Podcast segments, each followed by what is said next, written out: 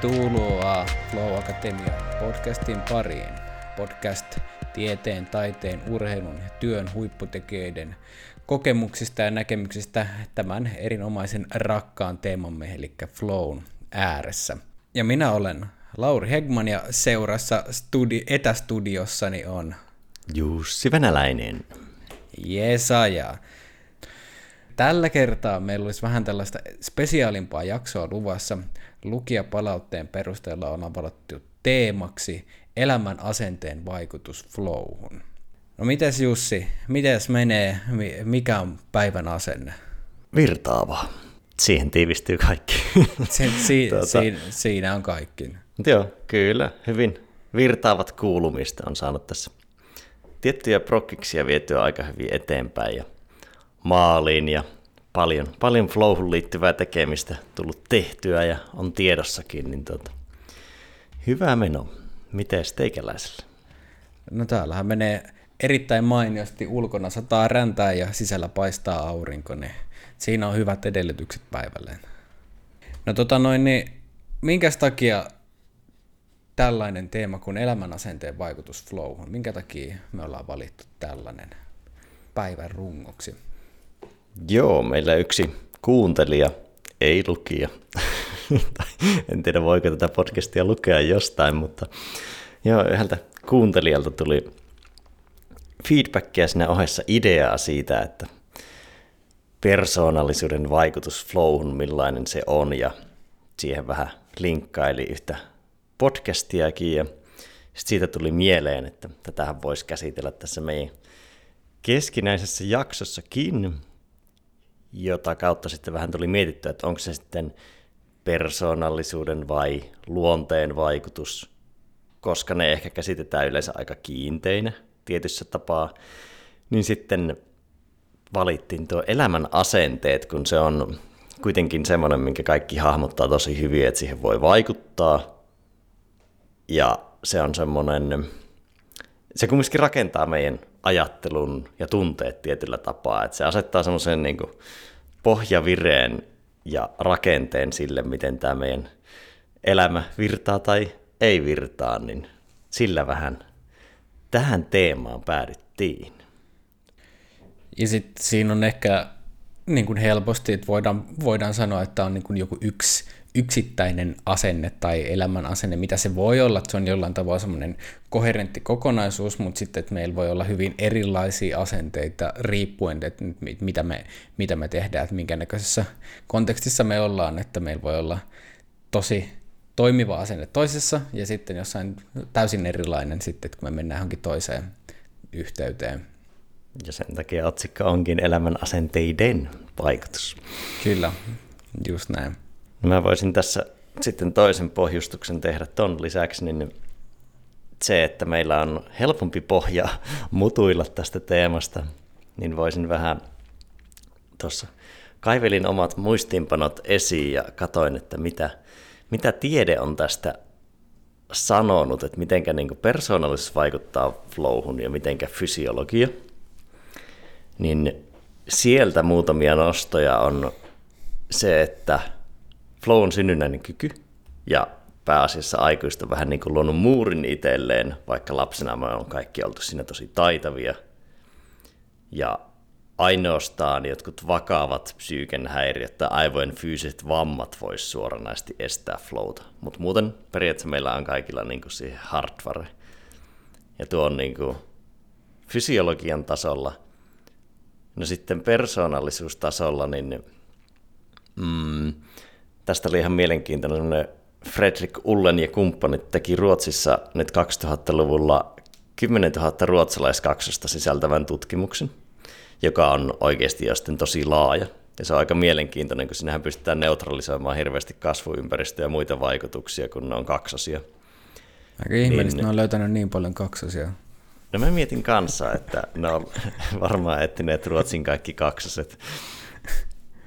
niin siellä oli semmoisia nostoja, että älykkyydellä ei ole vaikutusta flown kokemiseen lainkaan. Rupesin nyt miettimään itsekin tuota väitettä, niin voisi ehkä olla jossain tosi voimakkaasti älykkyyttä vaativassa asiassa, mutta noin yleisesti niin ei ole vaikutusta älykkyydellä. Mm. Ja sitten kun miettii persoonallisuus ja jaotteluita, josta ollaan montaa mieltä, mutta Big Fiveen pohjautuen niin on käytännössä kaksi asiaa, mitkä on yhteydessä flown kokemiseen, eli epäneurootisuus, voisi sanoa varmaan emotionaalinen vakaus, on vahvimmin yhteydessä, että voi kokea flowta. Ja sitten toinen on tunnollisuus.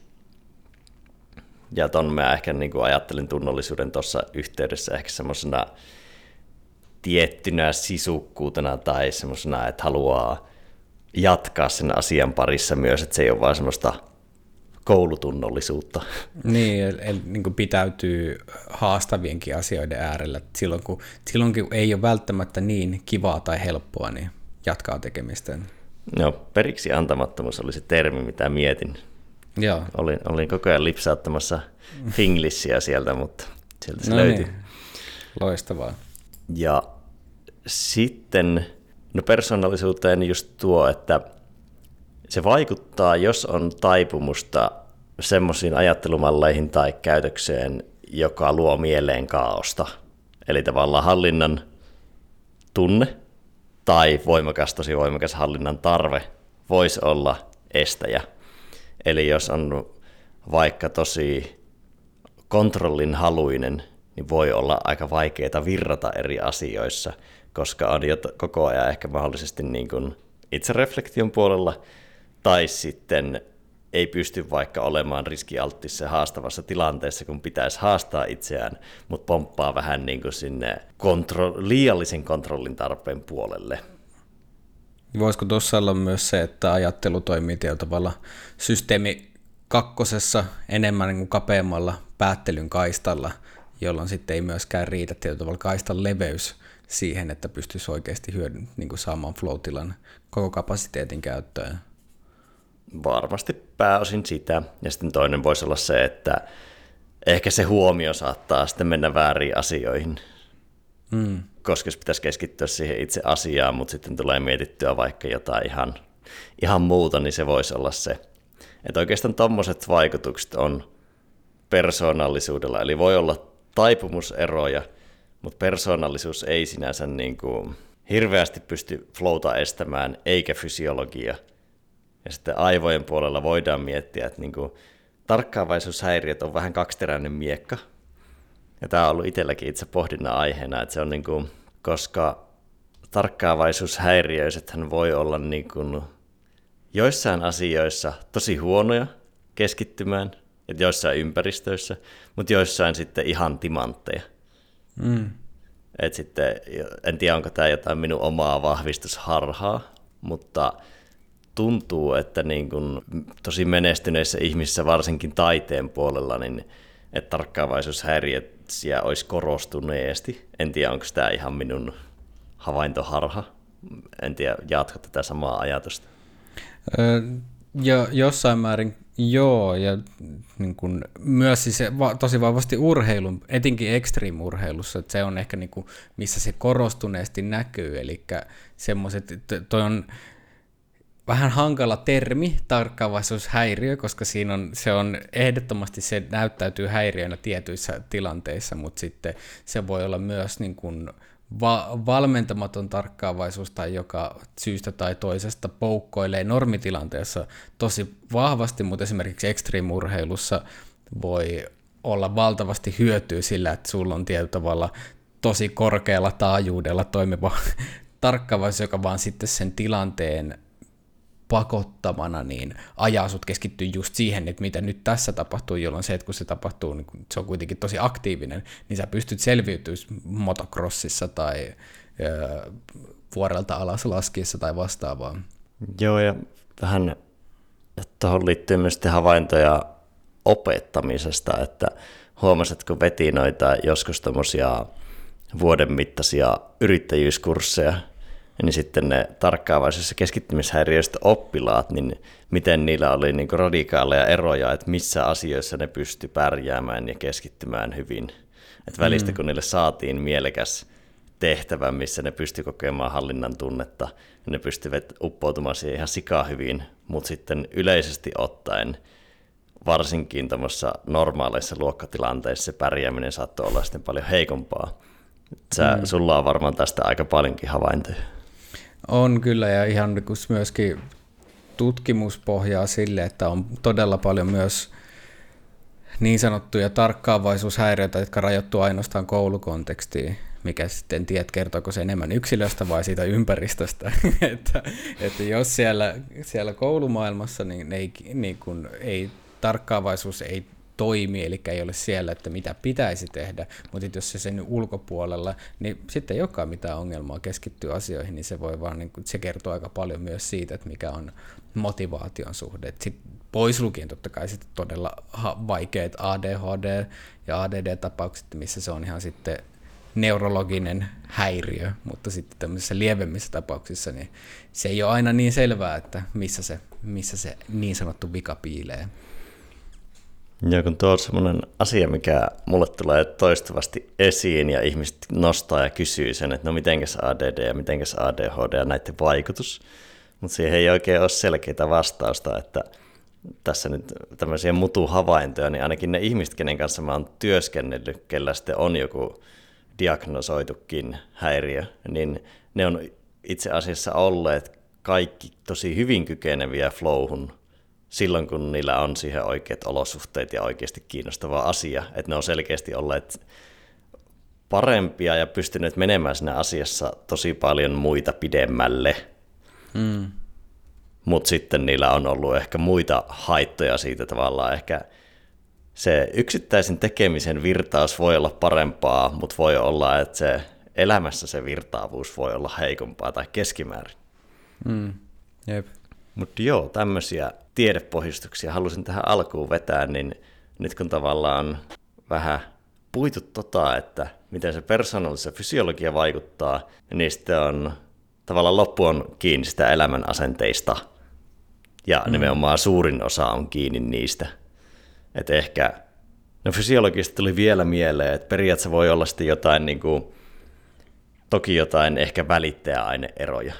Että vaikka joku ekstrovertimpi henkilö voisi, sillä saattaisi olla vaikka oksitosiinin tasoissa silleen, että se voi helpommin niin kuin muiden ihmisten läheisyydessä. Tai niin kuin on vaikka enemmän herkkyyttä oksitosiinille tai oksitosiinin tasot on keskimäärin paremmat, niin se voi vähän muuntaa gameia, mutta mm. ei hirveästi. Että se ei tavallaan mm. ole loppupeleissä mikään este flon kokemiselle, eli Kyllä. Suurin osa, suurin osa on kiinni asenteista. Hmm. No mitäs, mitä, mitä mietteitä sulle on tullut tuosta? Tai mikä on niin semmoinen isoin pihvi, mitä lähteä kääntelemään ajattelun pannulla tässä teemassa?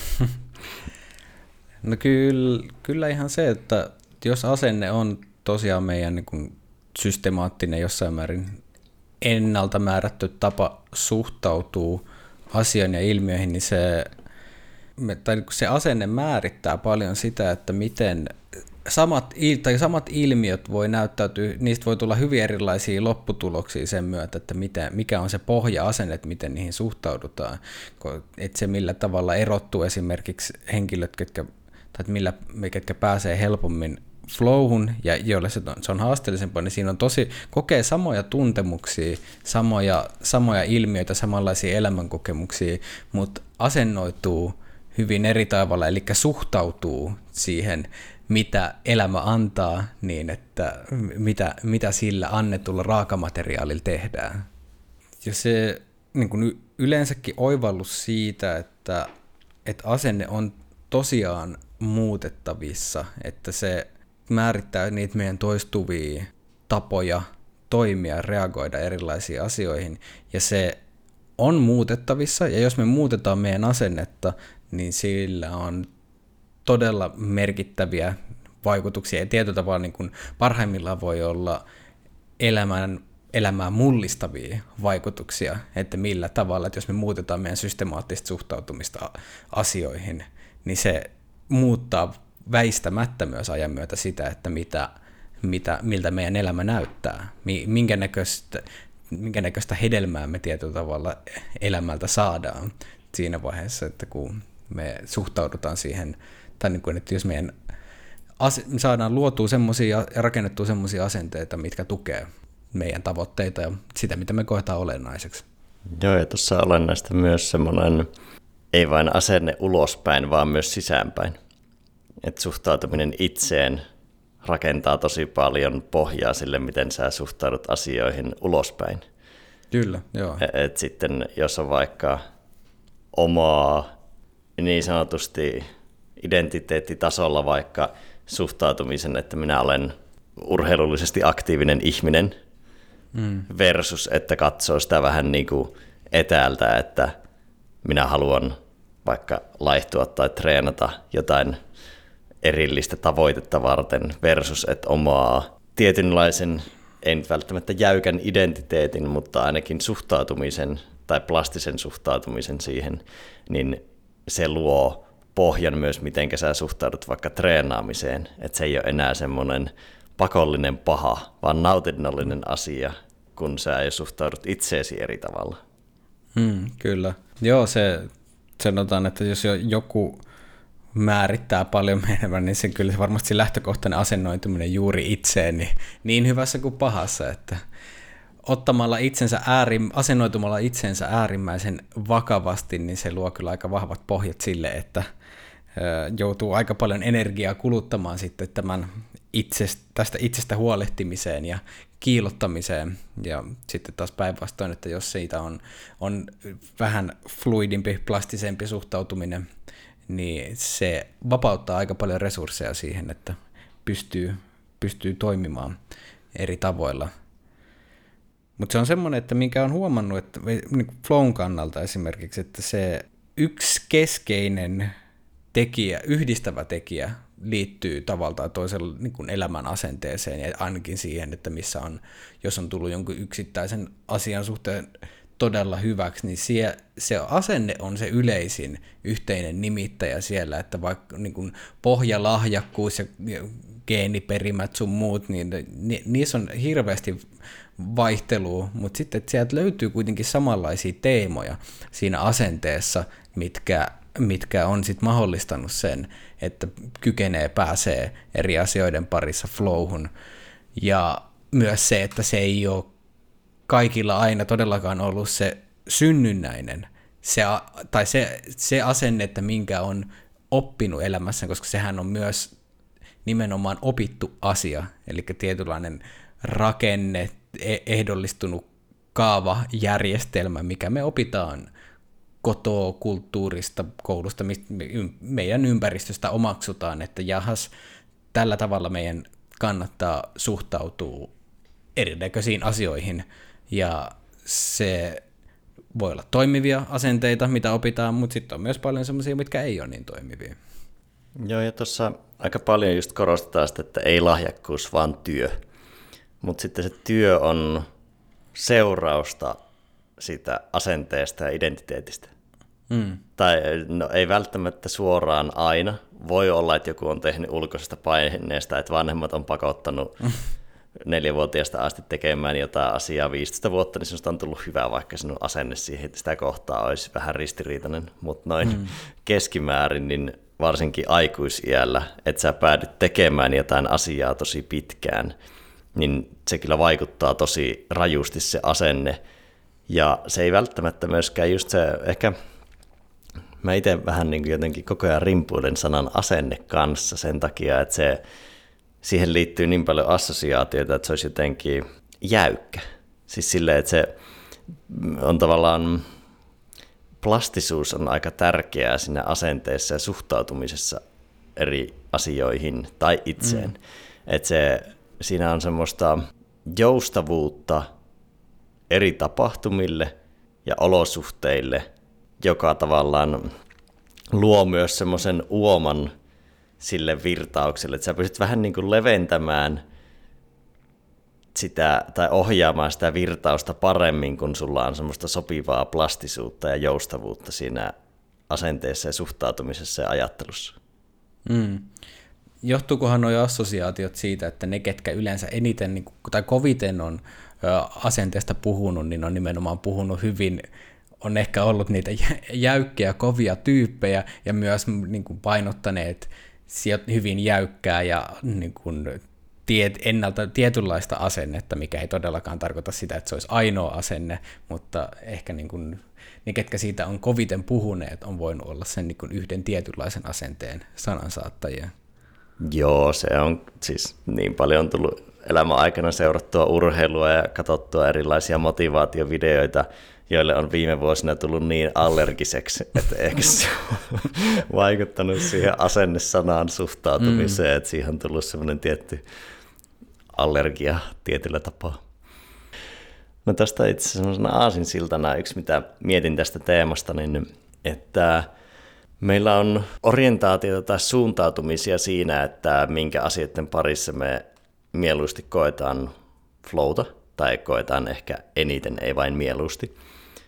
Ja jos tämä jaottelua miettii, että on niin kuin ajattelun syventymisen parissa, mihin kuuluu myös luova tekeminen, sitten on semmoinen ääripäisyys, rauha ja yhteisö, niin on tavallaan sektoreita, missä niin kuin semmoinen jäykkäkin asenne voisi toimia vaikka siellä ääripäisyydessä. Mm. Mutta sitten se, että onnistuuko jäykällä asenteella kokemaan flowta kaikissa asioissa, että onnistut sä tekemään niistä vaikka pienistä arjen asioista, jos sulla on kaikissa ääripäinen mentaliteetti, niin voi olla vaikea tehdä pienistä vaikka joku, sanotaan nyt tiskaus, niin se ei välttämättä voi tuottaa niin helposti flow-kokemusta, jos sä aina haluat sitä ääripäisyyttä. Et sen takia se plastisuus on aika tärkeää, että se flow ainakin voisi toteutua monissa asioissa. Mm. No mutta ensimmäisenä se, että, jo, että jos ha- hakee niin kuin optimaalista asennoitumista asioihin, niin sehän varmaan tarkoittaa sitä, tai niin kuin lähtökohtana sille on se, että sun pitää ensin tiedostaa nykyinen asenne, että tie, tiedostaa sen, että miss, miten mä yleisesti ottaen nyt suhtaudun asioihin, koska se voi olla semmoinen, että toisille se on selkeämpää ja toisille se ei ole niin selkeä, että mikä se onkaan mun, niin mitkä on ne mun yleisesti mun suhtautumista ohjaavat periaatteet taustalla, mikä vaatii sitten jonkin verran itsetutkimusta ja mäppäämistä siitä, että hei, miten, mitkä on ne mun toistuvat tavat. Joo, ja tuossa palaten tuohon vähän niin kuin mitä aiemmin jauhettiin, niin se suhtautuminen itseen, että jos, se, jos siellä suhtautumisessa itseen on kitkaa, niin sitä tulee olemaan myös suhtautumisessa ulkopuolisiin asioihin. Tavallaan se rakentaa semmoista jatkuvaa hankalaa pohjarakennetta, että on vaikea väkisin muuttaa suhtautumista ulkopuolisiin asioihin, jos suhtautuminen itse, itseen voi rakentaa ne pohjaongelmat tai syyt. No, minkälaista se kitka voi olla? Heitetään vaikka tällainen, että vaikkapa jos mietitään suhtautumista ravintoon ja siihen, että syökö vaikka herkkuja, niin jos se niin kuin rakentuu paljon sen itsen, itseen suhtautumisen päälle, että jos on vaikka jojo-laihduttaja ja tietää, tai et ei tiedä, mutta ajattelee, että minä aina epäonnistun näissä projekteissa ja että minä, minä sorrun näihin, niin vaikka sä kuinka rakentaisit rationaalisesti suhtautumista herkkuihin tai miten sinä käyttäydyt, että jää kaupassa en mene jätskihyllyn ohi, niin sitten kun tuleekin semmoinen skenaario, mihinkä et ole rakentanut suhtautumista siihen asiaan, niin se tilanne voi pettää, koska se suhtautuminen itseen oli jo luo semmoisen huonon pohjan sen asian onnistumiselle. Vähän kliseinen esimerkki ja hyvin stereotypisoiva, mutta esimerkiksi tommonen. Mielikkä sitten on pohjattu, on se lannistumisen asenne on siellä niin kuin pohjalla, että sitten kun tulee se epäonnistuminen, niin sitten se suhtautuminen lopulta johtaa luovuttamiseen. Vaikkapa. Ja sitten se taas myös kyllä myös estää flown kokemista, että joku sanotaan näin, että sä meet vaikka jonnekin ryhmäliikuntatunnille ja sitten sulla on tosi paljon vaikka epävarmuutta itsestä, niin sitten voi olla se, että se yksittäinen epäonnistuminen lannistaisi tosi paljon, vaikka sä oot miettinyt, että ei se haittaa rationaalisesti, mutta sitten mm. tuleekin joku tilanne, jossa oletkin jotenkin muiden ihmisten näkyvillä tai enemmän muiden ihmisten edessä, niin se voi lamaannuttaa. Mutta jos mm. sinun suhtautuminen itseesi on terve ja myös joustava ja pystyy tullaan tuommoiseen leikkisyyteen ja tekemiseen iloon, että jos se suhde itseen on leikkisä, niin on helppo mm. suhtautua joustavasti myös niihin epäonnistumisiin ja sitten vaan nauraa, että tämä meni pieleen. Ja sitten, että miten tuohon pääsee, niin varmaan ainakin irta, vaatii jonkin verran irtautumista siitä, että mun nämä tulokset eivät määritä minua kokonaisuudessaan, koska se, että jos mä uskon, että nämä mun, mun mä oon nyt esillä, ja jos mä jollain tavalla epäonnistun tai teen jotain noloa, niin se määrittää mut ihmisenä, jos mä vielä otan itseni hyvin vakavasti, niin sehän on sitten äärimmäinen eksistentiaalinen vaaran paikka tietyllä tapaa, koska silloin se koko minä on uhattuna. Niin, sittenhän sä oot vähän niin kuin lasia. Mm. se, tota, vähän niin kuin jos se oman arvon tunto on sidottu sinun tuloksiin, sen sijaan, että se olisi sidottu tekemiseen ja yrittämiseen, mm. niin sitten siinä on aika paljon sitä vaaran paikkaa joka, joka elämän sektorilla. Mm. Että se voi johtaa koviin tuloksiin, mutta se on ainakin tosi hauras malli.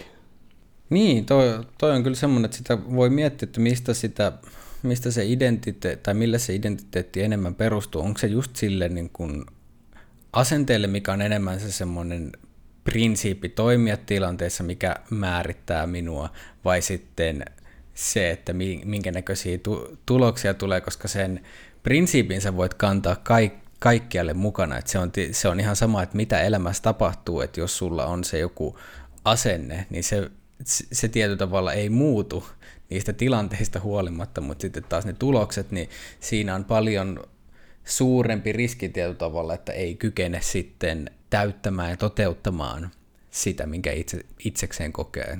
Ja tässä on yksi sellainen käytännön esimerkki, mistä mekin ollaan joskus puhuttu, että se vapaaottelun saralla ei tarvitse että nyt tietää henkilöitä, mihin viitataan sinänsä, niin Ronda Rousey ajatteli, että hän on voittamaton, kun taas Conor McGregor ajatteli, että hän on paras.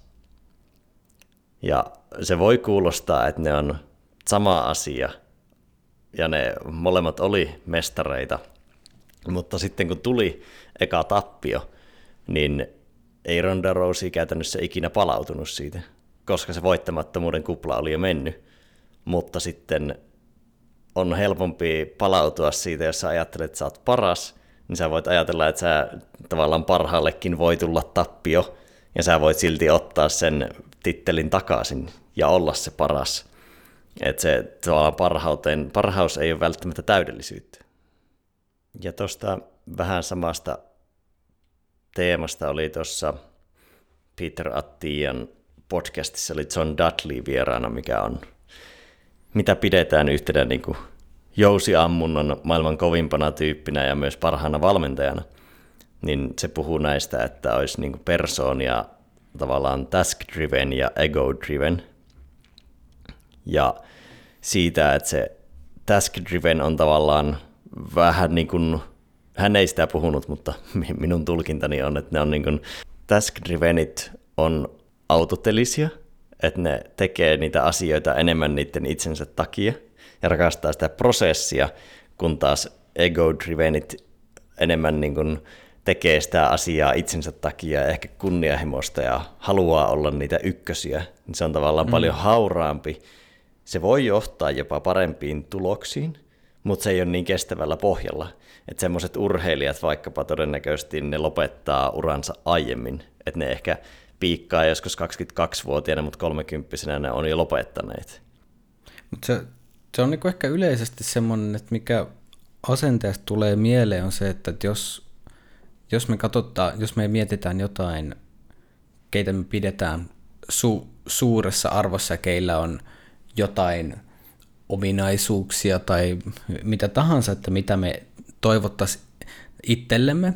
Ja monesti keskitytään siihen ikään kuin hedelmään, että mitä näillä tyypeillä on, ja sitten ruvetaan miettimään, että, no, että mit, mitkä on ne polut, että miten me saa, mä saan näitä juttuja X tai Y, mutta sitäkin olennaisempaa voisi olla huomioida se, että mitä, minkä näköisillä asenteilla nämä tyypit toimii, mitkä tuottaa näitä tuloksia, mitkä on tietyllä tavalla ne juuret, jotka se lopulta synnyttää ja kantaa sen hedelmän, ja oppii niistä asenteista, koska se on ainakin mulle henkilökohtaisesti ollut nimenomaan ymmärrys siitä, että, että hei, nämä, ää, näillä tyypeillä on jo, jotkut tämmöiset tietyt systemaattiset tavat toimia ja suhtautuu esimerkiksi ongelmiin, haasteisiin, jotka on pitkällä aikavälillä tuottanut ja vienyt ne siihen pisteeseen, missä ne on nyt. Ja sitten keskittymällä siihen, että okei, että miten, miten nämä peilaantuu esimerkiksi mun omiin asenteisiin, miten mä suhtaudun työskentelyyn, haastaviin juttuihin, kipuun, mikä, mikä on, minkälaisia eroja tässä on, ja sitten että jos hu, niin kuin huomaa, että ei vitsi, että tässä on niin kuin ihan selkeätä gäppiä, että siinä missä toinen näkee, että tämä haastava tilanne, että okei, tämä on mahdollisuus kehittyä, mä voin, mä voin, paran, mä voin jollain tavalla hyö, käyttää tätä niin kuin itseni kehittämiseen, niin jo, niin kuin jollain tavalla mä pystyn hyödyntämään tämän haastavankin tilanteen versus se, että mä otan, että tämä haastava tilanne on nyt joku universumin kirous mun niskassa, ja mä yritän vaan kaikin keinoin keplotella ja päästä sieltä, mistä aita on matalin, niin ne suhtautumistavat pitkällä aikavälillä tuottaa hyvin erinäköistä hedelmää. Joo, ja tuossa on ehkä semmoinenkin tärkeä erottelu, että helposti kun tulee ajateltua, että tässä keskustelusta tulee just helposti mentyä vaikka johonkin huippuurheilijoihin ja menestyjiin eri asioiden saralla, niin semmoinen, että se niiden asenne yleensä kattaa aika paljon läpi niiden koko elämää. Että se mm. vaikka jos miettii, no vaikka ketä meillä on ollut vieraana, niin kautta linjan, niin niiden tekeminen on kaikessa se suhtautuminen kantaa ja elämäasenteet kantaa. Että se ei ole vaan se vaikka joku yksittäinen urheilulaji tai pieni tekeminen, vaan ainakin mulle on välittynyt niistä tyypeistä se, että se kantaa kaikessa niiden tekemisessä enemmän tai mm. vähemmän. Ja tuo on silleen tärkeä asia siitä, että ei tule ajateltua vaan, että no se nyt on vaikka tuossa yhdessä urheilulajissa paras ja sen asenne kantaa siinä. Mm. Ja mulla nyt ei ole sitä, minä en halua olla maailmanmestari, niin minä en niin sanotusti hyödy tästä samasta asiasta. Mm, kyllä. Et sitten ehkä, jos se on, jollain on vaikka se, että se urheilu vaikka liittyy tosi kova tavoitteellisuus ja semmoinen niin kuin tosi tietoinen rakentaminen ja ehkä semmoista tiettyä jäykkyyttä. Mm. Mutta sitten se, että pystyisi omaksumaan ne toimivat, kestävät, joustavat elämän asenteet, niin se auttaa arjessa ja kaikessa tekemisessä ja myös siinä itsenä olemisessa. Ihan sama, onko sulla tavoite olla niin sanotusti mitään muuta kuin oma itsesi? Mm, kyllä. Joo, ja semmoinen, mikä on niin kuin viera, vierailta noussut ja yleisestikin, niin että semmoinen justi vaikka mikä tavataan niin näissä supermenestäjissä ja huippuurheilijoissa, että se monesti se asenne, mikä siellä, mitkä on niitä vallallaan olevia, ei välttämättä ole niitä terveimpiä tai niin kuin optimaalisimpia minkään muun kuin sen tuloksen kannalta, joka on lopulta sitten ihan turhaa, jos siitä ei pysty nauttimaan. Että kyllä niin kuin use, useammallakin on noussut se sama teema siitä, että just että pyrkimys siihen, että mä olen paras ja mä haluan voittaa ja niin kuin olla se ykkönen ja tehdä kaiken superkovaa ja näin, niin se on lopulta niin kuin elämänlaadullisesti ja myös sitten flown kannalta niin kestämätön tapa suhtautua asioihin, koska se lopulta polt, se, se toimii hetken aikaa ja se tuottaa niitä näkyviä seksikkäitä tuloksia, mitkä näyttää tosi hyvältä ää, lehden etusivulla ja kaikkea tuolla, mikä on just se, että se kiinnittää meidän huomioon ja, siitä, ja, ja sit, sitä samaa jargonia jauhetaan sitten myös motivaatiospiikeissä ja niin kuin, ympäri ympäri maailman, että te, tehdään näin, tällä, tällä tahkotaan, grindataan kovaa tulosta, mutta sitten se, että mitä, mitä sen takana on, minkälainen se on se elämänlaatu silloin, niin siinä on myös semmoinen, että, että se, ei, se ei välttämättä se, mikä on yleistä ja semmoinen niin kuin hiljaisesti hyväksytty totuus ei välttämättä ole kuitenkaan se kaikista paras tapa. Tuo on tosi hyvä nosto, koska vaikkapa eihän urheilu ole tervettä Niin, huippurheilu. Niin. Et se, siihen liittyy aina semmoisia tiettyjä ääripäisyyksiä. Ja mm. just toki, että mitä narratiivia me liitetään mihinkin asioihin, vaikka joku bisneksen puolella tai yrittämisen puolella tavallaan tuolla paahtaa menemään no Gary Vaynerchukit ja puhutaan you have to struggle ja on niin kuin tämä tavallaan koko strugglepreneurship myyttikin mm. olemassa, niin se vähän harhauttaa, että sitten semmoiset pehmeät ja harmaat kulmat ei välttämättä saa millään tavalla niin palstatilaa. Että jos mm. on, joku suhtautuu, sanotaan, että jos olisi vaikka joku bisnesjohtaja, joka suhtautuu leikkisästi ja aika kepeästi, niin ellei se ole jotenkin äärimmäisen leikkisä, niin ei se saa sitä palstatilaa. Mm. Joo, kyllä siinä tulee semmoinen äh, ääripäävinouma tosi vahvasti, että sitten niin kuin ne, ko, niin kuin ne korostuneet ääri, koska ne on totta kai ne on, niistä on kaikista helpoin tehdä klikkiotsikoita ja niitä on helppo nostaa, koska ne nimenomaan räiskyy ja on suht lopulta aika mustavalkoisia, jolloin niitä on helppo ajatella. Ja myös sitten, että, että sun on helppo ottaa kiinni semmoiset, että sä oot joskus ollut vaikka niin kuin suhtautunut tekemiseen tosi laiskasti, sitten, että nyt että mun täytyy tehdä elämänmuutos, niin sitten sä voit katsoa sen paahtavan, liekkiä puskevan yrittäjän motivaatiopohjalla sille, että no niin, nyt, nyt, nyt mä rupean tekemään ja sitten kääntää suoraan kelkka sinne toiseen äärilaitaan, että no niin, nyt mä rupean sitten, nyt mun asenne on tästä lähteä, että mä teen koko ajan work every day, 24-7, grindaa, grindaa, grindaa, huslaa, huslaa, huslaa ja nyt tulee niitä tuloksia. Mutta sitten että mihin se loput johtaa, niin se on sitten se kysymys. Ja tämä on semmoinen, että mikä monesti noista tarinoista uupuu, että se niin kuin, hehkutetaan sitä tietyllä tavalla niin kuin sitä ö, vuoren huippuu sitä hetkeä, kun ollaan siellä, mutta sitten ei kerrota siitä laskusta mitään. Et, mit, mit, niin kuin, et, ja niin kuin, et mistä esimerkiksi niin kuin vaikka Steve Jobs ja monet tämän tyyppiset esimerkit on niin kuin hyviä siinä, että okei, tosiaan on tehnyt siis hu- huikeata työtä ja saanut paljon tuloksia, mutta mikä on se ihmiskokemus siellä taustalla, että mikä, minkälainen elämän tyytyväisyys lopulta ja niin kuin, minkälainen henkilö on ollut läheisimmillä ja niin kuin, että minkä, näkö, minkä näköisiä niin kuin lisänyansseja siinä on ja miten etenkin sit siinä vaiheessa, kun se paras hekuman hetki on loppu, niin minkälainen on se pyykki sen jälkeen. Joo, se on vaikea filtteröidä kaikista tuosta materiaalista ja tarinoista ja narratiiveista, mitä me kuullaan, että mikä sieltä on semmoista, mikä toimisi niin sanotusti jokaisen arjessa ja tekemisessä. Että miten mm. tunnistaa ne terveet ja hyvät ja joustavat asenteet siltä, miten tavallaan tislata ne siltä välistä. Mm. Ja sitten on myös hyvä muistaa, että missä maailman tilassa tai millä vuosikymmenellä nämä ihmiset on eläneet. Niin, että jos ottaa vaikka suomalaisia urheilijoita tuolta 1900-luvulta, niin siellä tavallaan jo ympäristö ja kasvatus ja muu on ollut, saattanut olla aika jäykkää ääripäistä, että sitten se on tavallaan tuottanut sitten aika tiukkoja romahduksia vaikka sen uran jälkeen, mistä mm, ei okay. välttämättä edes aina tiedetä, jos joidenkin kohdalla tiedetään. Koko ajan tässä miettinyt, että mikä, ollaan tavallaan vähän niin kuin kysymyksen äärellä, että miten sitten luoda ja mitkä on hyviä elämän asenteita, niin se on hyvä kysymys. Että tuossa jo alkupodcastissa olin silleen, että pitääkö meidän vastatakin tähän kysymykseen.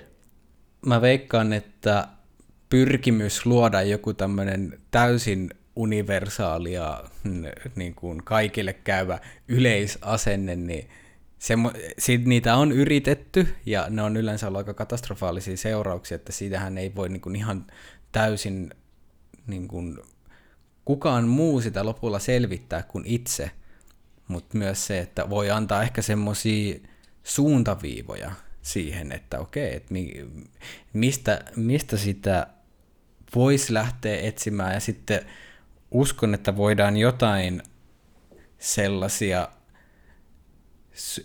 ohjenuoria antaa ehkä siihen, että minkä näköiset asenteet voi tuottaa esimerkiksi vähän virtaavampaa elämää ja helpottaa niin kuin haaste, niin helpo, hel, luoda hyvää su, suhtautumista niin hyvinä kuin haastavinakin hetkinä.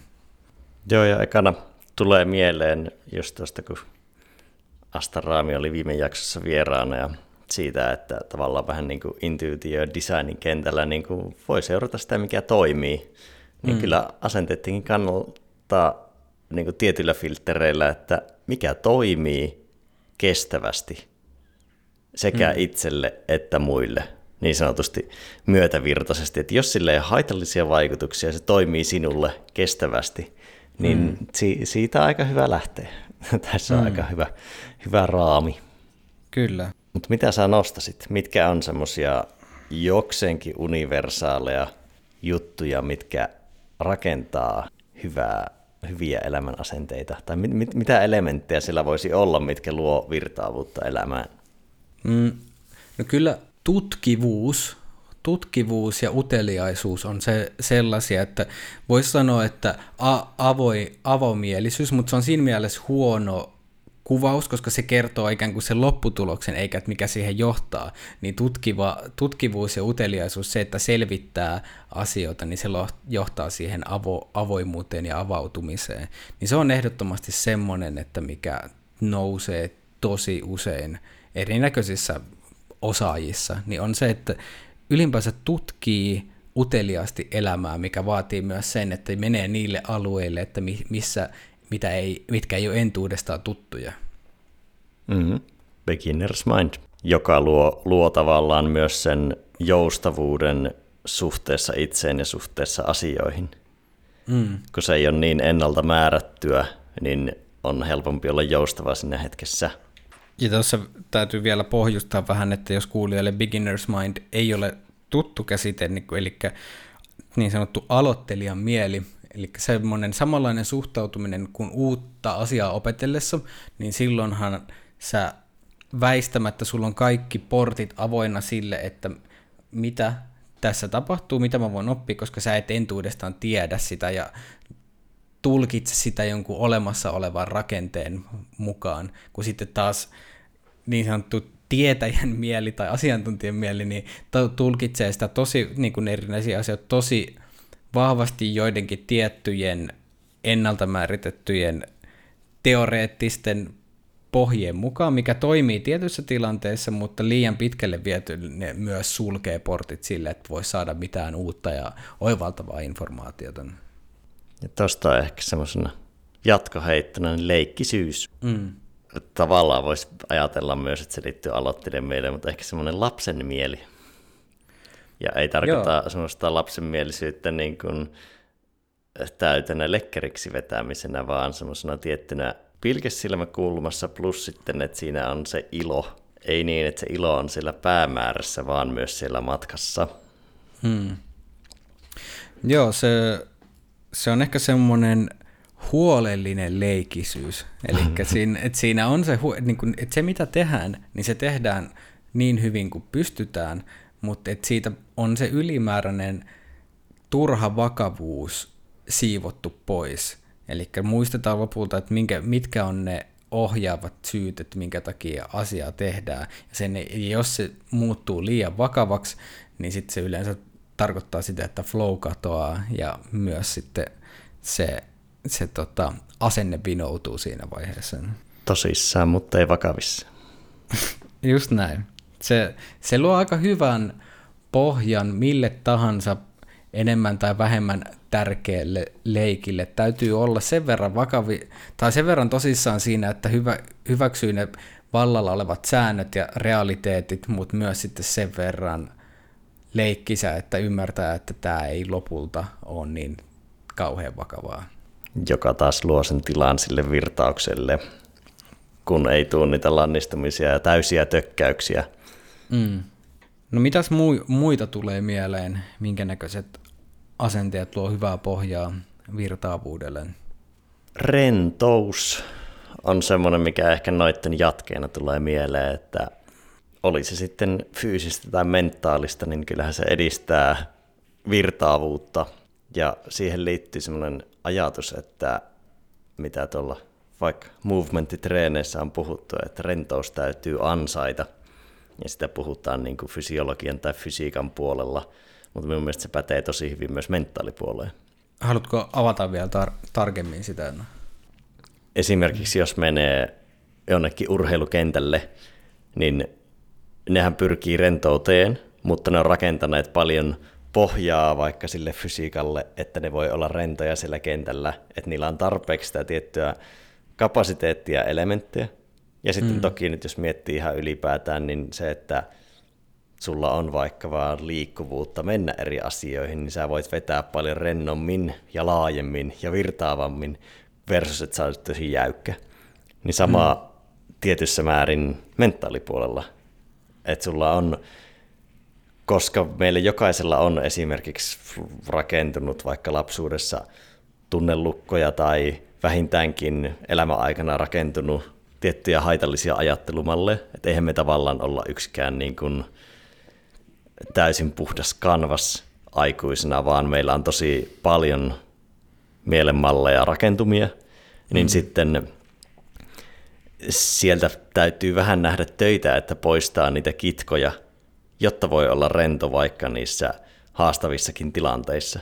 Et esimerkiksi, että sinut heitettäisiin suoraan TV-lähetykseen prime timeen, niin kyllä se vaatii aika paljon semmoista tiettyä rentouden rakentamista, että siinä voi olla täysin rento, ainakin suurimmalle osalle ihmisistä. Mutta tuossa, niin jos miettii, että minkä vielä niin kuin asennetasolla, että mikä, mikä ohjaa siihen, että tekee sitä, että millä se esimerkiksi se rentous, rentous ansaitaan, niin sehän vaatii asennetasolla suhtautumista siihen, niin kuin, koska se, rento, se rentouden tila on se hedelmä, ja mm, se, niin kuin, mm. se mihin, mihin me halutaan päästä. Mutta jotta me päästään sinne, meillä pitää olla asenne, mikä vie, mikä saa meidät jollain tapaa suhtautumaan niihin toimiin, mitkä vie sinne rentouden tilaan, niin mikä, mikä saa meidät kulkemaan kohti niitä toimia sen sijaan, että me väistettäisiin, koska ne mm, asiat, mitä pitää tehdä se, että sä voit esimerkiksi päästä rentouteen ja taitamukseen, niin ne ei yleensä ole helppoja, ja niihin liittyy tavalla tai toisella henkistä tai fyysistä kipua, niin sittenhän meidän täytyy muuttaa sitä suhdetta, että miten me suhtaudutaan siihen kipuun ja haasteeseen. Kyllä. Ja no joo, rentous on lopputulos. Että sitä voi miettiä osaltaan myös ehkä semmoisena isona framework-asenteena, tai se monille helppo kopata. Mm. Että joihinkin vaikka lajeihin liittyy vahvasti semmoinen rentouden tatsi, että se ei ole vaan lopputulos, vaan siihen niin kuin lähdetään hakemaan rentouden kautta. Oli mm. sitten vaikka breakdance tai skeittaus tai vastaavat lajit, niin niissä on paljon semmoista No, en mä tiedä, onko se rentouden asennetta vai onko se rentous vain lopputulos joistain muista asenteista. Niin, no, jos miettii vaikka skeittaamisen tai minkä muun tahansa vastaavan lajin yhteydessä, niin siinä se rentous tulee paljon siitä, että se tehdään se, mikä tarvitaan, mutta vain se, mikä tarvitaan. Eli kaikki niin kuin ylimääräinen yrittäminen niin pyritään minimoimaan, koska se sekä haittaa itse suoritusta, mutta myös tekee siitä niin kuin esteettisesti vähemmän siistin näköistä. Ja voisi jopa sanoa, että ei ole yrittämistä, on vain tekemistä. Niin, kyllä. Joo, sitten päästään ihan tämmöiselle jodatasolle. no yksi, mikä tästä tulee jatkoajatuksena, niin mm, se, että olisi linkki täyttymyksen ja oppimisen välillä, josta päästään sitten kasvuasenteeseen – se, että mm. jos miettii tätä Carol Dweckin Fixed Mindset versus Growth Mindset, eli niin kuin kiinteä, onko se kiinteä asenne? Anyway, niin kuin jäykkä tai mm. kiinteä asenne versus kasvun asenne, niin siinä se, että pitempänä storina, että kun joillainhan on, tässä sulla on lapsena, kun sä synnyt, niin tosi selvä linkki täyttymyksen ja oppimisen välillä. Että sä mm kokeilet nousta tuolille ja kokeilet nousta seisomaan ja leikit jollain asioilla ja muilla, niin sä saat tosi paljon täyttymystä siitä, että sä kasvat ja kehityt ja opit jatkuvasti. Mm. Mutta sitten joillain tämä linkki vähän katkeaa vaikka kouluaikana, ja sitten asioita tehdään vaan ulkoisen paineen takia, tai sitä oppimista vaikka tehdään ulkoisen paineen takia, ja sitten pitkälti niin kuin päädytään ehkä enemmän nautintojen hakemiseen pariin kuin täyttymyksen hakemiseen pariin, hmm. niin sitten se on semmoinen tosi isosti flowhun vaikuttava, kun kasvun asenne on tavallaan flown aisapari, hmm. joka se muuttaa kuitenkin sitten suhtautumisen epäonnistumisiin. Se vaikuttaa siihen rentouteen ja uteliaisuuteen ja avoimuuteen, kaik- periaatteessa kaikkeen, mistä ollaan puhuttu. Että sulla on semmoinen viitekehys uusien asioiden kohtaamiselle erilainen, niin sitten se vapauttaa sen virtauksen sekä myös sitten sen, että koko kaikki tekeminen on oppimiskokemusta ja tuottaa täyttymystä, mm. versus että olisi semmoinen jäykkä malli siitä, että näin sen pitää mennä, ja jos se ei mene, niin se on pettymys, vaan jos sä pystyt suhtautumaan, että kaikki on oppimista, ja se tuottaa täyttymystä myös ne epäonnistumiset, koska sä koet, että sä opit ja se on siistiä, mm. niin se muuttaa aika isosti sen gamein. Joo, tuossa on niin tosi olennainen juttu on nimenomaan se, että millä tavalla se nähdään se, että onko se, onko se informaatiota, mikä voi edistää edistää mun toimintaa su- suunta, niin jonka mahdollista vai onko se vaan ikään kuin läpsy naamalle? Että sen pystyy judottamaan siihen, että, että okei, nyt mä sain tällaista informaatiota, niin se on hieno asia, että mä pystyn sen jollain tavalla, pystyn käyttämään sitä informaatiota parantamaan mun toimintaa. Koska jos sitä asennetta ei ole, niin sitten tietyllä niin valtava määrä informaatiosta menee hukkaan semmoinen, että mikä me voitaisiin oikeasti hyödyntää parantamaan itsemme ja elämää, muiden elämää, niin sitten se hylätään tietyllä tapaa irrelevanttina, koska tämä oli tätä negatiivista, niin mä en halua tätä, pidetään tämä pois sen. Joo, ja se ehkä, jos nyt mietittäisiin, no tämä menee ehkä vähän mustavalkoiseksi rajaamiseksi, mutta jos eläisi täydestä kasvun asenteesta käsin, niin sittenhän periaatteessa koko elämä melkein voi olla flow-kokemus, koska ne kompuroinnitkin on siistejä. Mm. tavallaan tekemisen flow voi vähän katketa, mutta mm. ei se me- metatekemisen tai ison kuvan tekemisen flow, koska on vaan siistiä kokeilla ja vaikka sitten epäonnistua. Mm, kyllä. Niin se muuttaa sitä koko, koko viitekehystä tosi paljon. Mm, just näin. No pitäisikö meidän mennä johonkin semmoisiin selkeisiin tipseihin tämän aiheen tiimoilta, että mitä, mitä ollaan opittu, mitä ollaan havaittu hyödylliseksi asenteiden saralla. Mennään vaan. No mulla ehkä ekana nostona niin tosi konkreettinen, aika pieni elementti, niin se, että kokeilee luoda jostain asiasta pelin, kun aikuisille voi olla vaikea alkaa leikkimään – niin se, että miten voi kokeilla asenteen vaikutusta, niin jos vaikka joku siivoaminen tuntuu tökkivältä, niin kyllä tuo klassinen five minute rescue on tosi hyvä. Että on niin kuin viiden minuutin pelastus. Että ottaa vaikka, jos, jos on nyt kotona, pistää tämän podcastin paussille, ottaa hyvän musan, laittaa vaikka jonkun suht letkeen jonkun Michael Jacksonin sieltä soimaan, viidessä minuutissa pyrkii siivoamaan kämpän niin siistiksi kuin pystyy.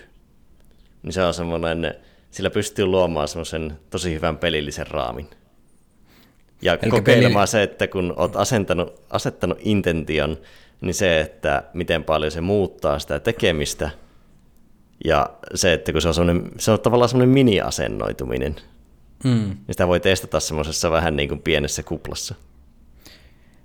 Eli jos tuota pelillistä raamia vielä niin kuin purkaa, eli siinä pitäisi ainakin olla joku semmoinen selkeä tehtävä, eli joku, joku mm. tavoite ja, ja mieluiten haastava tavoite, mitä muutan? No, jos sitä itsekseen pelaa, niin eihän siihen tarvii välttämättä sääntöjä. Periaatteessa mm. noinkin pienessä asiassa niin riittää se, että sulla on vaan tavoite ja mm. selkeä intentio ja sit sä vähän mahdollisesti tuunaat ympäristöä mä nyt heittäisin sen musiikin, kun se on niin helppoa, että ottaa yhden viiden minuutin biisin ja mm. siihen saa semmoisen tietyn svengin, että se ei ole vaan mm. semmoista niin kuin hirveätä hikipuristussuorittamista, vaan sen voi vähän niin kuin tanssia läpi. Mm. Mutta sitten jos haluaa isommin pelillistä, niin siihen tarvitsee ehkä vähän enemmän elementtejä, jos siinä on muita ihmisiä, ja siihen saattaa tarvita palkintoja. Mutta jos puhutaan viime minuutin tekemisestä, tekemisestä niin siistimpi kämppä on jo itsessään palkinto. Mm, kyllä.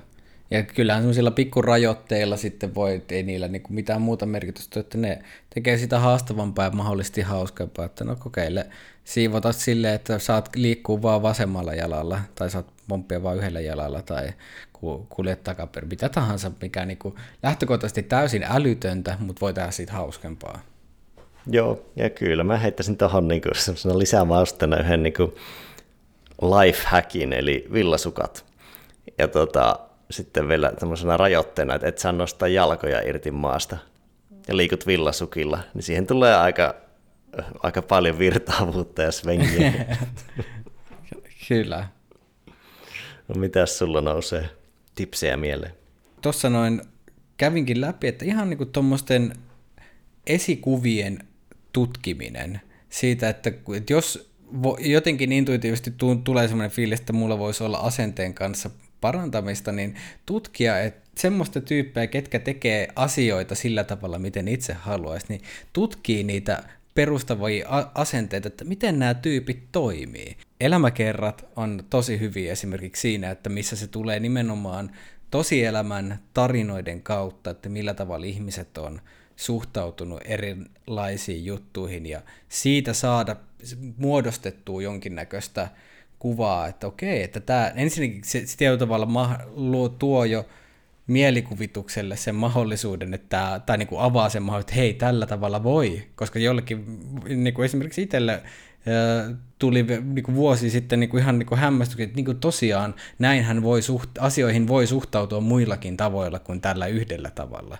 niin laajentaa sitä kenttää, että millä tavalla asioihin voi suhtautua, ja sen myötä sen pystyy ottaa semmoiseksi ohjaavaksi suunnaksi, minkä kanssa kannattaa kuitenkin olla sitten myös aika semmoinen armollinen ja hyväksyvä nykytilanteen suhteen, että, että okei, mä voin luoda itselleni semmoisia selkeitä suuntaviivoja, että esimerkiksi mä huomaan, että, että nämä tyypit, äh, niin, osa, niillä on tämmöisiä tietynlaisia asenteita, ja mä haluan mennä tähän suuntaan, mutta mä oon vielä itse tässä, ja en ole siellä, että mä tiedän, mihin suuntaan mennä, pyrin sinne, mutta hyväksyn myös sen, että mä olen tässä ja nyt, ja nykyisellä, nykyisellä kapasiteetilla, niin No, tuo on hyvä nosto.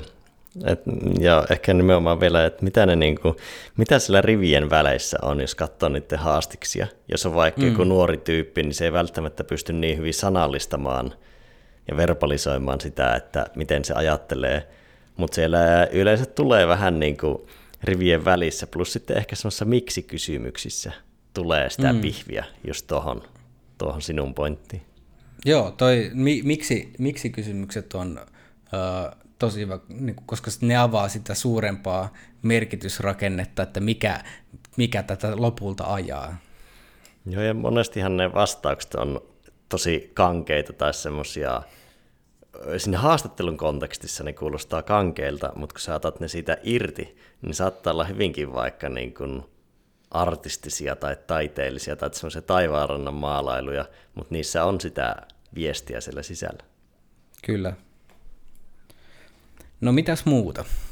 Se tuli mieleen, että kun yleensä tavallaan ihmiset ehkä rakentaa vaikkapa rutiineja ja menetelmiä, ja sitten sitä kautta päätyvät siihen, että miten sä poistat kitkan hyviltä rutiineilta ja lisäät kitkaa huonoille rutiineille, niin ne ehkä miettii toisesta päästä sitä, että ei mieti rutiineja, vaan listaisi kitkat. Että mitkä on vaikka minun viisi mentaalista kitkaa, tai sitten jos joku tosi selkeä harrastus tai työkonteksti tai muu, missä haluaa kehittää omaa asennettaan, niin listaa viisi kitkaa. Ja sitten miettii myös, että voiko niitä kitkoja parantaa tai muuttaa, tai voitko itse muuttaa suhdetta kitkaan. Että jos mm. se kitka on vaikka joku toinen ihminen, niin voi olla, sinä et välttämättä niin voi poistaa sitä yhtälöstä vaikka sitä joukkuekaveria, mutta sä voit muuttaa suhtautumista siihen kitkaan ja yrittää vaikka ymmärtää sitä kitkaa paremmin.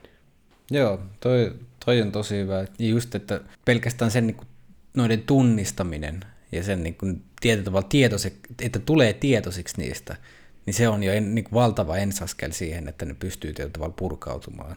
Ja se on joissain lajeissa se on aika selkeitäkin miettiä, vaikka jos sulla on jotain herkempiä lajeja tai harrastuksia, sanotaan vaikka, että joku golfaisi, hmm. niin siltä aika on helppo pointata vaikka ne, että minun tuossa swingissä tai puttauksessa tai tuossa on vähän korjattavaa, mutta sitten jos miettii, että mitkä ne mentaaliset kitkat siellä on, niin niitä ei välttämättä tule havainnointua, että ne voi liittyä siirtymisiin tai suhteeseen muihin suorituksiin, muiden suorituksiin tai johonkin tommosiin, mitä ei välttämättä tule bongattua niin selkeästi, niin se, mm. että ottaa ja listaa.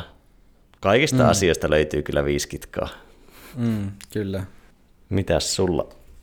No, liittyy jollain tapaa tuohon, niin nämä, nämä voi tukea toiseen, eli semmoisen sy- systemaattisen check-inin ja muistutuksen omaksuminen elämän niin kuin asenteeseen liittyen, eli check-in siinä, että tava, niin kuin millä tahansa tavalla hoitaa itselleen jonkun, oli se sitten kännykässä tai tiettynä aikoina kilahtava kello tai mikä, mikä tahansa semmoinen, mikä pistää hetkeksi reflektoimaan, että, että minkälainen mun asenne on tässä hetkessä – ja re- reflektoi yleensä, että miten, se, miten tämä mun asenne ja se, mitä mä teen nyt, niin miten ne toimii yhdessä. Onko tämä toimiva vai eikö tämä ole toimiva. Just, että monen, monenlaisia tapoja, että just, just erilaiset muistutukset, ihan vaan kämppään sellaisten elementtien lisääminen ja, niin kuin, ja vaikka ihan muistilappujen, jotka muistuttaa vaikka jostain tietystä asenteesta, niin että kun niitä riittävästi tulee toistoja ja näkee sen saman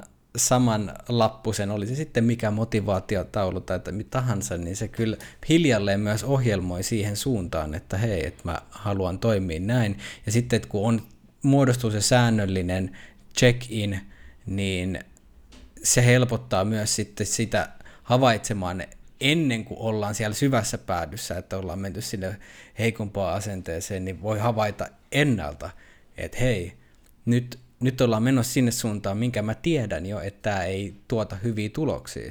Esimerkiksi mulle tulee mieleen ihan vaikka missä tahansa lajissa, että siinä vaiheessa kun huomaa, tai kun jos on jollain tavalla kehittänyt sen, että millä tavalla mulla tulee tämä check-in, eli tietysti niin kuin hetkellinen resetti, niin jos mä huomaan vaikka ylivakavoitumisen, niin mä voin siinä vaiheessa jo tajuta, että okei, nyt, nyt mä oon menossa siihen suuntaan, että mä alan vakavoitua, mikä voi tulla siitä vaikka, että mun joku suoritus ei onnistu, että mä alan turhautua siitä, mä vakavoidun siihen, mikä on mulla esimerkiksi mun perinteinen tapa on ollut siinä vaiheessa yrittää enemmän – Eli kun mä alan vakautua, sitten mä yritän enemmän, mä alan purra hammasta ja mä yritän tietyllä tavalla raivottaa itteni sen suorituksen läpi, mikä yleensä johtaa siihen, että mun huomio vaan kapenee entisestään ja lopulta tyrehdyttää sekä tekemisen ilon että suorituskyvyn.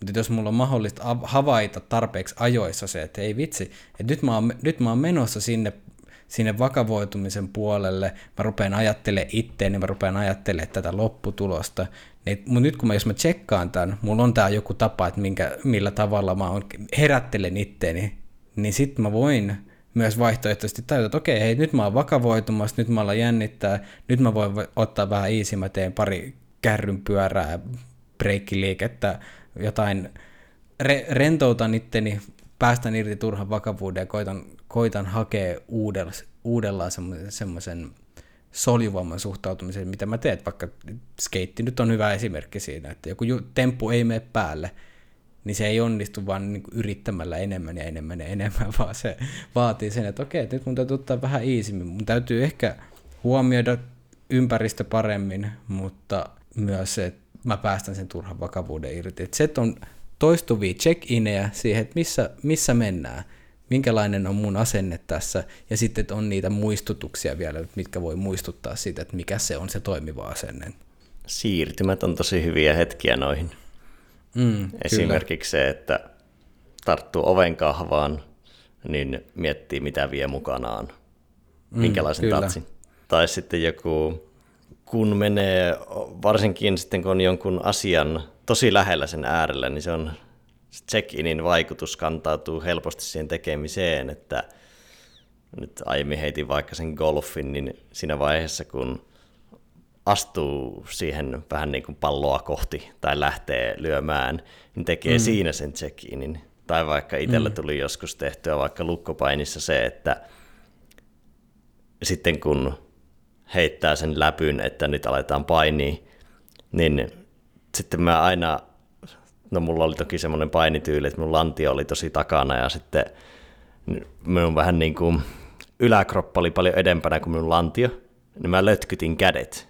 Että mä oon vähän niin kuin semmoinen apinamainen. Ja sitten vaikka se siitä alkoi niin kuin jäykistyä se asento ja otti niskasta kiinni ja muuta, niin silti, että mulla mm. oli lötkyt kädet, niin se muistutti mulle sen rentouden, että mistä se lähtee se homma, eikä silleen, että heitetään läpy ja otetaan heti kädet täysin jökkiin mm. siinä.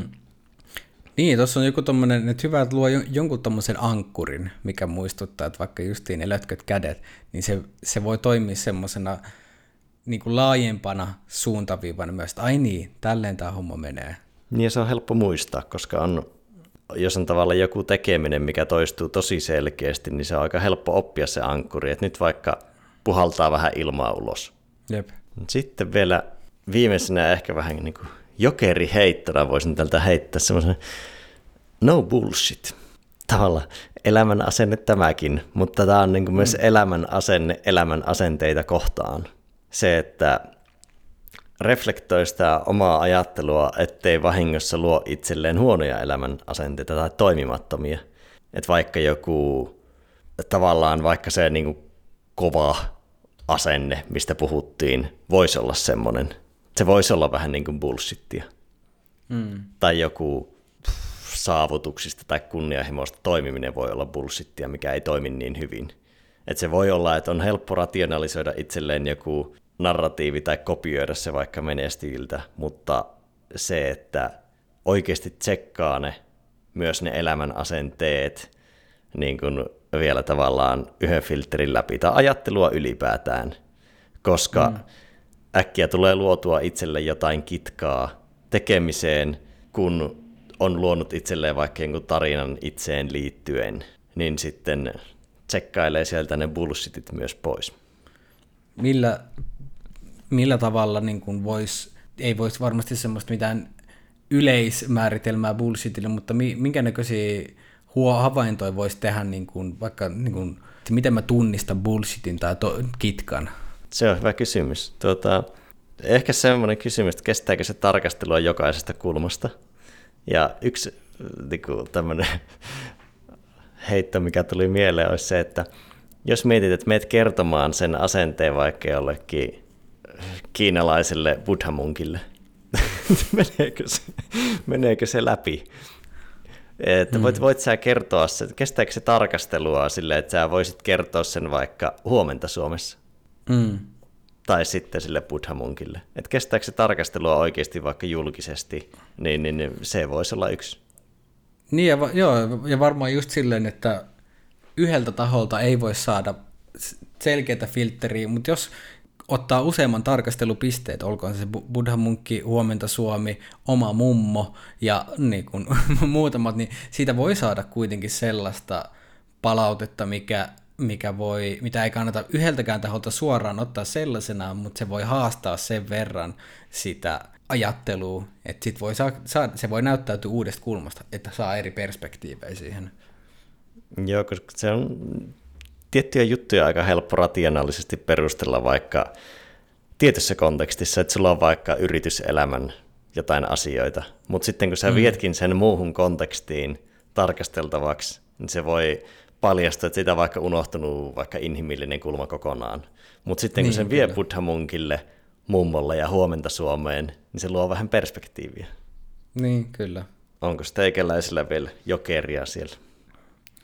No jokeri, jokeri on tämmöinen, voi olla mielikuvaharjoittelu, mutta miksei ihan niin kuin, ö, tämmöinen teatreellinen draamaharjoittelukin, eli ihan tällaisten erilaisten asenteiden, niin kuin erilaisten suhtautumisten kanssa leikittely, että miettiä tilanne, että missä tavallisesti suhtautuu asiaan jollain toisella tavalla. Tämä taisi Ra- Rajalan Ilkka tästä puhukin podcastissa niin kuin sivustata ainakin, että jos miettii tilannetta, että missä huomaa tai missä on havainnut, että okei, tämä mun asennoituminen ei välttämättä tuota parhaita, parhaita tuloksia, niin mielikuva harjoitella semmoisia tilanteita, että okei, että miten, miltä se näyttäisi, että jos, mä suhta, jos mulla olisikin erilainen asenne, tai se voi laajentaa koko elämää, että miet, hetken aikaa käy siellä mi, mielen simulaattorissa tällä kertaa intentionaalisesti ja niin kuin,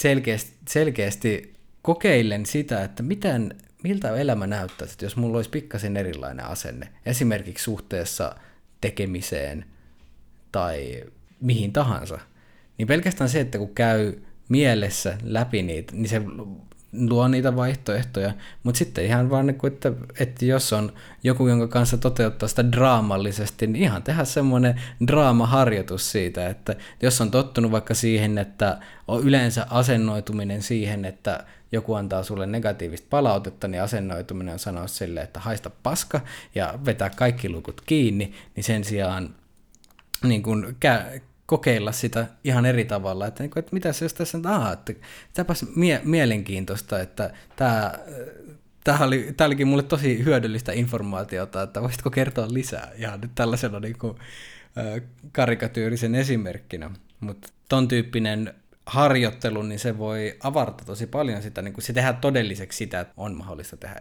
eri asenteita. Ja jos oma mielikuvitus ei tuohon mielikuvaharjoitteluun helposti taivu, niin impro-teatterikurssit. Todella Kyllä. kova.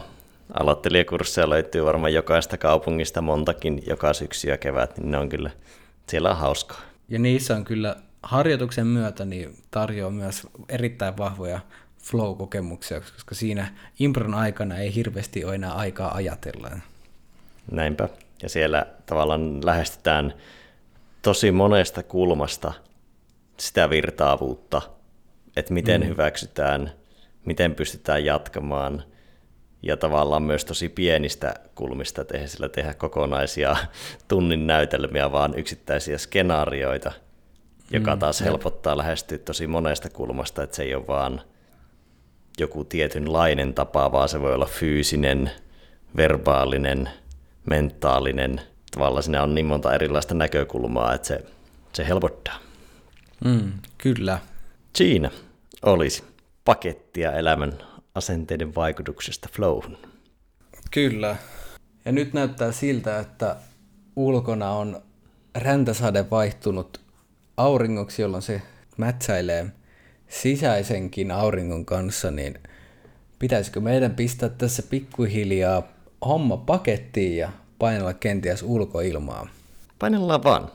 Jos kuulijoille tulee mieleen muita tämmöisiä teemoja, mitä voitaisiin käsitellä, niin laittakaa ihmeessä feedbackia. Kyllä. Ja tulevissa jaksoissa on tulossa erittäin kovia vieraita, niin niitä, niitä innolla odottaen. Joo, erittäin, erittäin huikeata tavaraa tulossa, joten stay tuned. Joo, palaamme ensi tiistaina. Olkoon flow ja joustavat elämän asenteet kanssanne. Juuri näin. Adios. Adios.